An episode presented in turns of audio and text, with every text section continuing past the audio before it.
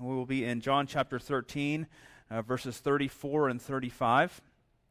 And we are now in the last couple weeks of this series that we've been in for a couple months now, um, entitled The Heart of Evangelism. And this series has talked to us about how each and every Christian, not just the select few or the specially trained, are called to live on mission uh, in their life that we are called uh, to have a life that is shaped by the gospel, that is marked by grace, by mercy, and compassion.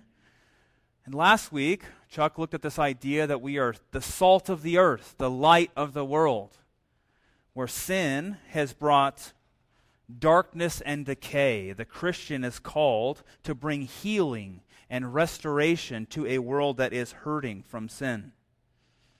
Today we turn to John's gospel. We see Jesus himself speaking to this very topic. We see Jesus uh, addressing his disciples, preparing them for the day that he will depart.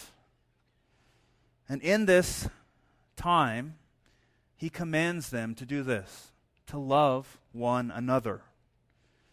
And we'll see that love is really at the heart of evangelism because Love is at the heart of our Lord and King, Jesus Christ. Let's go ahead and turn to God's Word this morning. It's John chapter 13, uh, verses 34 and 35. We're actually going to be looking at some verses earlier than that, but this is our primary text, so we'll read that for now. This is verse 34. A new commandment I give to you, that you love one another, just as I have loved you you also are to love one another. By this, all people will know that you are my disciples if you have love for one another. This is the word of the Lord. Thanks be to God. Let's pray together. God, we come before you now, bending our knee to the one who loves us more than we can ever imagine, to a God that loved us first before we ever loved you. God, I pray as we open your word today that we, you would be here with us, removing any distraction, any hindrance that comes in our way to understand these truths, this command that we have from you to love one another, that we may be edified, that we may be sanctified by your word through your Spirit in this time. In the precious name of Jesus we pray. Amen. I've mentioned this before, but you know, we have three daughters. Uh, Emma's our oldest, and then Haven, and then Audra. They're eight, seven, and uh, almost two now. And, you know, we have done our best. We try, we strive to raise them to know Jesus. And uh, a couple things that my parents did for me when I was young is that my parents repeated certain biblical phrases kind of throughout my life, and I still remember them. Sometimes my dad and my mom will say them still to my kids. It's a really beautiful thing, and they're ingrained in my mind, these biblical truths. So we have a couple of these uh, mantras that we give to our own kids, some that got passed on from my dad, but some that we've just uh, figured out are good for our own children. Uh, one of these is that when our kids get into an argument or a fight, we ask them two questions. We ask them first one, who are you thinking about when you hit your sister, when you left your sister out, when you talked mean to your sister? First question, who are you thinking about? Secondly, we ask them, why do you love your sister? So, here, I'm going to give you the answers. If you can't figure it out, who are you thinking about when you hit your sister? They're supposed to respond, I was thinking about me, myself. And then, why do you love your sister? Because God loved us first. So I have them repeat that over and over, and I probably ask this question, oh my goodness, several hundred times, many times, right? Okay, so a couple years ago, my kids were playing in the pool in my mom's house, and one hit the other one. They're frustrated about something. And I took the child out, Elsa and I did, and let her cool off for a minute. And once she cooled off, we went up to her. We said, I'm not going to tell her name, child, who were you thinking about when you hit your sister? With a straight, serious face, she just said, coconuts. Okay, and then I said, um, what did you say? Who were you thinking about when you hit your sister? Blank stare. She didn't say anything. Okay, so all right, let's try the next one. This next one's really easy. Why do you love your sister? And she just had a blank face. She's like, I don't know. Even now, when I ask them sometimes, I'll say, they're old enough, seven and eight. This is a few years ago in that story. But I, will ask them, who are you thinking about when you hit your sister? And they'll be like, oh, myself. They know the answers, right? And they, I say, why, why do you love your sister? Because God loves us first.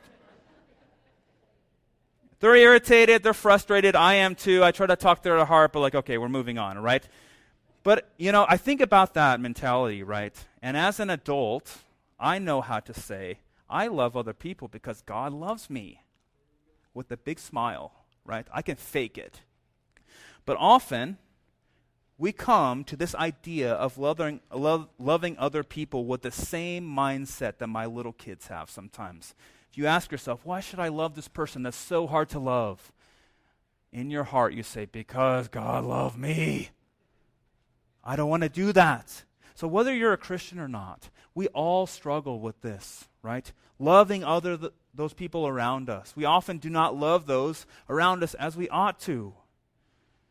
So we have to get at the root of it. The, the, the purpose of looking at any of your sin is to see why am I doing this? What truth am I not believing? Or what error, what sin am I giving into? So why do we do this? And I want to argue that one of the main reasons that we don't fully love those people around us well is because we do not fully understand or believe how much we are loved by God. That we don't fully comprehend or appreciate all God has done for us in His Son, Jesus Christ. And if you look at the culture around us in the last five to ten years, the tide has really shifted, right? Where normal conversations between people at a grocery store, on the news, even on the road, would have been kind of marked by civility and even apathy, just genuine care, uh, a little bit at least. In the last five to ten years, now normal discourse is really laced with disdain or distrust or hatred. That we live in a time now where people, kids, children, are being shot for a basketball rolling into a neighbor's yard. I'm sure you heard this story on the news. We consistently read of stories of road rage turning into murder. A recent article was read uh, was written trying to answer the question why is everyone so angry? And this whole article was about why consumers are treating restaurant uh, employees and storefront employees in inhumane ways. That this type of behavior is not only accepted, but it is normal now. Scott Sauls, in one of his recent books, says that this generation is the first to turn hate into an asset. This generation is the first to turn hate into an asset. That this spirit of hate that is in all of the air that we breathe in the culture can easily slip into our lives. And it probably has. It's in some way for each and every one of us. Maybe not how we speak, but maybe how we think. Maybe how we speak as well. A few months ago, I, I came across this quote that was really helpful for me. Many of you uh, said that was really helpful also, and it's this that whatever is common seems normal, and whatever is normal seems right. Whatever is common seems normal, whatever is normal seems right. So, in our day and time right now, because it is normal for people to hate each other, it can feel right. It can seem right because everyone is doing it. It can make us believe that thinking and acting in a hateful and disdainful way is okay. It's all around us. It's on our news feed, it's in our offices, it's on the road that we drive. But t- in our text today, and I would say throughout Scripture, we see this same theme that a defining characteristic of the Christian is love. And love is really the essential opposite of hate, the air that we're breathing so often each day. We see throughout the Bible that God calls his people to love one another. Jesus himself summed up the law in two things. Many of you know this love the Lord your God with all your heart, soul, mind, and strength, and love your neighbor as yourself. But the thing is that in the Bible, the Lord never says, in beginning to end, he never says, Christian, I want you to muster up enough strength enough willpower by yourself to go and love your enemies. He never says that. No, he says, Let me show you what love is. Here is my son, given for you. So God pours out his love for us first before we ever turn to him. That Christ has given us the very love in our hearts that he calls us to give out. It is given from Christ. So, what does this have to do with evangelism? I'm going to argue in this time together that we have that love is at the center of evangelism. That we're not only called to reflect God's love, but to pour out the love that has been given to us in Christ. But we have to start by understanding, by believing, by comprehending the love that God has for us first before we can ever go and try to love anyone else. So, our big idea today is Jesus loves us, so we are to love one another. Very simple. Jesus loves us first, so we are to love one another. We're going to look at two different things. First, the new commandment. This is verse 34. And then the new witness, second. We're going to dip into 34 and then stay in 35 for most of it for that one. So let's look first uh, to the new commandment, verse 34. In verse 34, he says this A new commandment I give to you, that you love one another, just as I have loved you. You also are to love one another. So we see here that Jesus says he's presenting a new commandment, a new one. But that's interesting, right? Because we know that in other parts of the Bible, even prior to this in the Gospels, that there is commands to love one another. I mean, Jesus later in the Gospels even summarizes the law into two things. Remember, love the Lord your God with all your heart, mind, soul, and strength, and love your neighbor as yourself. But we also see in Leviticus 19, this is laced kind of throughout the Old Testament that you should not take vengeance or bear a grudge against sons of your own people, but you shall love your neighbor as yourself. So these are just a couple examples, but we see this command throughout all Scripture. So when Jesus says, I give you a new command, what is new about it? We have to ask that as the reader.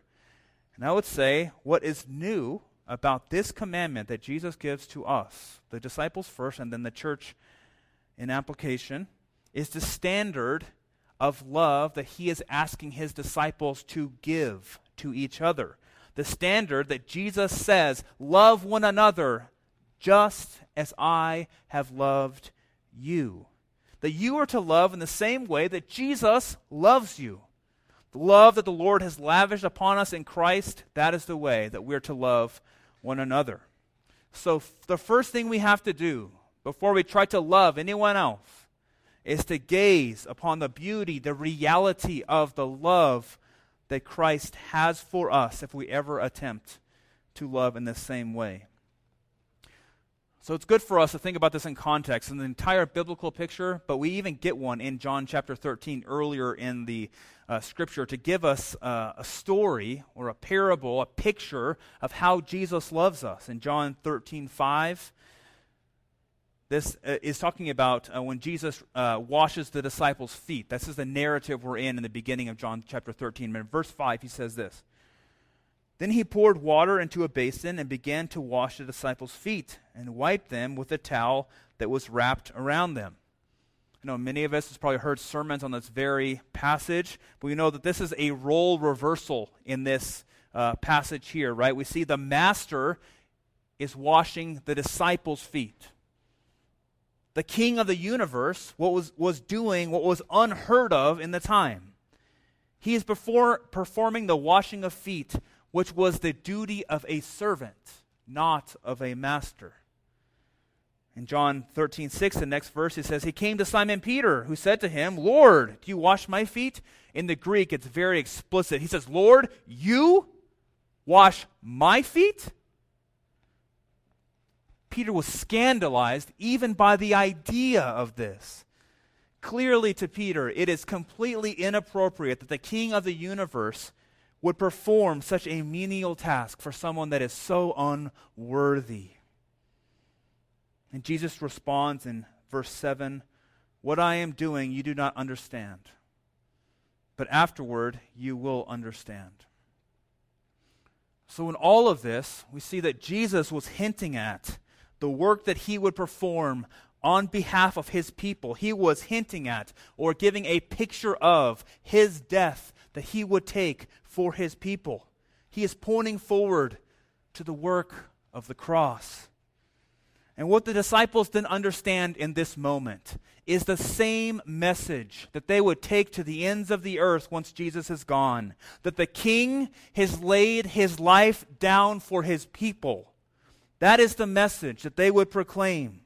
That Jesus himself speaks about it throughout the Gospels. You know, we kind of think about the, the disciples as being real hard headed because we hear of all these things. He's going to lay his life down. He's going to lay his life down. We're the same way, right? We're so numb to it. Here we see that Jesus himself said, I lay my life down that I might receive it again. In Mark 10, for even the Son of Man came not to be served, but to serve and to give his life as a ransom for many.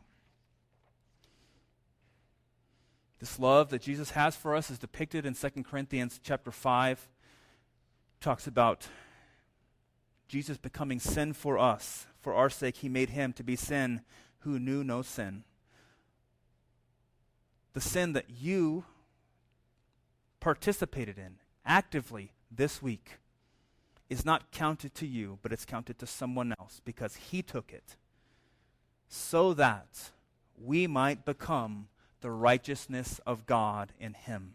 He took our sin, we took his righteousness. That is the narrative of the life of Jesus.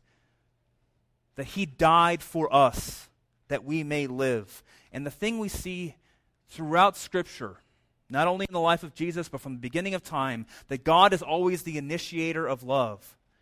That nothing is said of people loving God first or even in return often. But Christ still loves us. Even in the washing of the disciples' feet, the disciples were not allowed to reciprocate the act of Jesus. Rather, Jesus tells them, verses 13 through 15, You call me teacher and Lord and you are right, for so I am. If I then, your Lord and teacher, have washed your feet, you also ought to wash one another's feet. For I have given you an example that you should also do just as I have done for you. So he's saying, Go. Go and love the people around you as you have been poured into by my Son, Jesus Christ. Christ saved us when we were unworthy to be saved. Christ pursued us when we ran away from him. The Lord remained faithful to the covenant when God's people, us, broke it over and over and over again. And Christ loved us when we were unlovable. What you see in Jesus' love is a love that pursues us when we are unworthy. In Jerram's book, he says this he gave himself up to death, not for the righteous or the good, but for the sinful, for the disobedient. He gave himself up to death, not for his friends or for those who loved him, but for those who denied and forsook him. For his enemies, for those who hated him, this was new. Nothing like it had been seen in the history of the world. This is what Jesus has done for you, church. And we need to understand, comprehend, and believe these truths if we're ever going to attempt to be a witness for Jesus. Because we need to be poured into first before we can give out love at all. The thing is that this type of love that Jesus is calling his people to have for one another seems like an impossible task. I came to this text and I read it and I said, I know this context and I can't do that. That's literally what I thought in my mind. That seems impossible. And after I sat in it for a while, I, I came to the realization that it is impossible on my own. If I try to muster up enough strength, if I try to muster up enough willpower, if I create a checklist, I'm a checklist guy, I'm going to do this and this and this and this and this to love my family well. Tomorrow, I bet one of those out of six boxes will be checked if I try to do it in my own will. But it is only when our heart is full of the love of Christ that it can spill over into the life of other people. That we must first be receiving this love from Christ consistently and constantly for it to overflow to others. So the first step is to look inside, to see that inability. Say, I can't love the people around me well. I can't do this on my own. But I want to. I'm sinful. Recognizing that inability, that sin. At the same time, the unworthiness that is in our very being for God's love to come to us, that I am unworthy of a holy God loving an unholy sinner like me. Coming to that point, sitting for a moment in the shame of sin, but then quickly turning to the one who took the shame for you. Seeing that Jesus did not want you to stay in your shame, in your sin, but he took it upon himself. So we are to look upon the one who took our shame, our sin. Look to Jesus for the love he has for you despite your rebellion yesterday, tomorrow, in a week from now. He still pursues you. He still loves you. That we need this right understanding, this right belief of the love that the Lord has for us in Christ before we ever can be a, a, a good witness for Jesus. Let's look secondly at the new witness. This is verse uh, 35. We're going to start with 34, give us a little context, and then go into 35. So 34 again says, A new commandment I give to you, that you love one another, just as I have loved you. You also are to love one another. So, just like we looked at, Jesus commands his disciples to love as he has loved.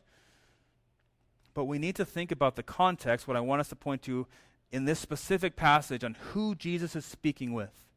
So Jesus is speaking with his closest people in his life, his disciples, the people who have been following him throughout his ministry. He is speaking directly to what we would say as Christian people, the first Christian people, right? He's saying, You, my followers, love each other like I have loved you. So he's speaking of loving one another within the direct context, and the direct application is within the Christian community. Love one another as I have loved you within the Christian community. Now, it can be applied broadly to loving everyone inside and outside of the church, but I think that the helpful thing is to stay close to the text and say, speaking about here, now, is loving people within the church as Christ has loved us. And in that, we can be a new kind of witness in verse 35. He says this by this, all people will know that you are my disciples if you have love for one another. So we are to be the church that loves each other in this way. And by doing so, it shows the love of Christ for the surrounding world we first see that it is a responsibility for the church to love one another. Those people that are in this room with you now, or if you're not a part of this church, in your local church, to love the people around you in your local church. And by doing so, the text tells us the love moves out as a witness to the world. I want you to think about how, what we've talked about in this series about um, living on mission, where we live, work, and play, those three categories, right? So the hope is, is that you would become friends in these different areas with these people, right? That you would be living with them, working with them, playing with them, right? And that you would get to know them. They would get to know you. They would come into your life, that you would welcome them in, that you would be investing into them, and they would see your life, how you treat your children, how you treat your spouse, how you treat your friends. And then, whenever they see that, how you are loving the people directly around you, your family, your friends, that they would say, I have not seen love like that. I have not seen around me when I go into my own family that they would say, I, I don't see love like that. Tell me about this love. I don't know about this type of love. Early in our, in our marriage, Allison and I uh, started a Bible study. We were all, there's a lot of us, 15 or so, that were all serving in like ministry, uh, volunteering a lot. So we were teaching kids or youth or college or whatever. And I saw this reality that none of us were had a place for us to come together to just digest God's word to grow together. So brought all these people together. And this is the tail end of my, my undergrad, and Allison was in her undergrad still. So we had some friends that were in the dorms uh, still that were there, uh, also serving, but they were com- coming to this Bible study. So over time, this grew, right? It's kind of a social thing during college, and it was really fun. Um, but also, we studied God, God's Word very seriously at the same time. We had some people come in that were roommates of one of my um, one of our friends, and she was uh, she started the the girl started coming by herself, and she was a proclaiming atheist. She would say that, but she's coming because you know it's college. She was kind of real open, kind of talk about whatever. So we she would come, and she wouldn't say much during the time, but her boyfriend started coming with her uh, over time, and over the course of a year, um, they came to faith. One thing I didn't tell you is that after Bible study each week, we went to Applebee's for half price appetizers every week. It was our standing thing that we did. That's right. Um, just to hang out with each other more. We loved each other, right? So we did that.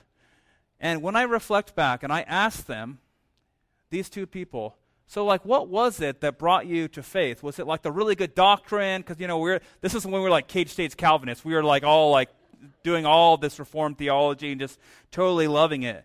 And was it like all this good doctrine? Was it like the uh, this part about Jesus or this? Like what? They're like, that stuff was good, and I appreciated what you said, and it led me to who Jesus was. But what convinced me was how you treated you got each other at Applebee's.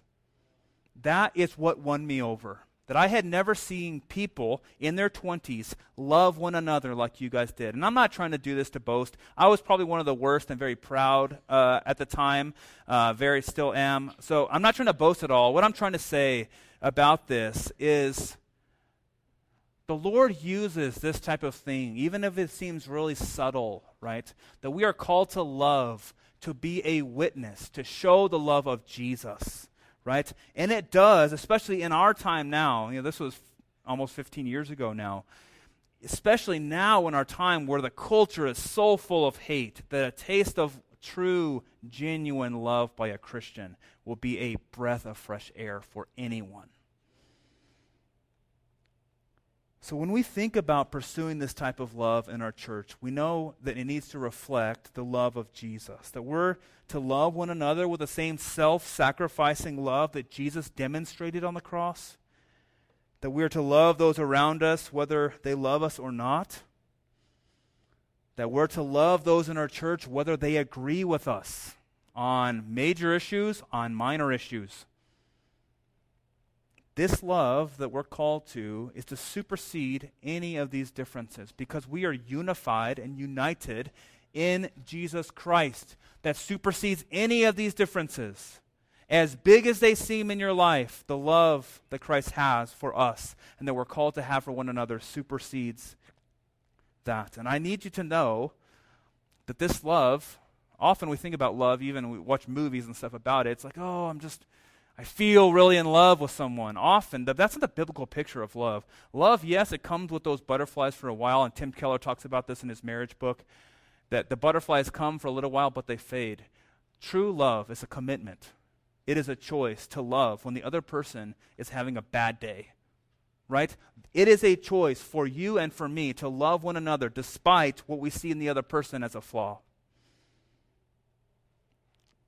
In his book, Jerram also says this how will people know that we are followers of Jesus, Jesus Christ?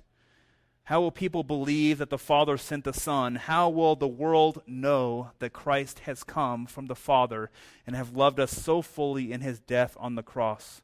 Jesus tells us that unbelievers will know these things and will come to faith when they see the reality of his love lived out in our lives. Of course, you and I both know that we will never do this perfectly. This is why we had to be rooted in the love that Jesus has for us first, right? We have to always turn to Him, knowing that I'm not going to do this as perfectly as I would like to. I'm going to strive to do it well, but I know I'm not going to do it as well as I would like. But for you and me, even in our lack of love, let us look to Jesus, the one who loves us perfectly. And that mentality will change other people around you because we know that Jesus, He loves us when we rebel against Him still. He loves us when we feel indifferent towards Him or growing in Him. He loves us when we forget to pursue righteousness and the things of the Lord. He loves us despite our many shortcomings day after day after day.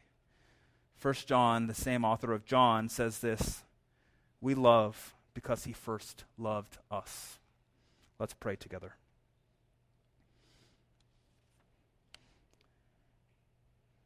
Father, what a beautiful thing it is to gaze upon the love that you have for your people.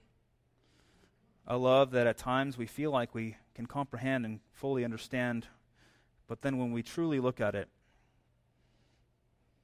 we see disbelief in our hearts that a God, holy and mighty, the creator of the universe, would do what you have done for us in Jesus. Father, we pray that the love that you poured out for us in your Son would flow into our hearts, that it would be a constant stream, that we need you each day. And through that, the people around us would see the love that you have given to us as we pour it into them. Father, we need you. We are inadequate. We are unworthy. But Father, at the same time, we pray that we would be vessels of your love to the people around us. As we come to your table now, God, strengthen us despite our weakness. Be with us at this table. Nourish your people. Father, we thank you for today. In the precious name of Jesus, we pray. Amen.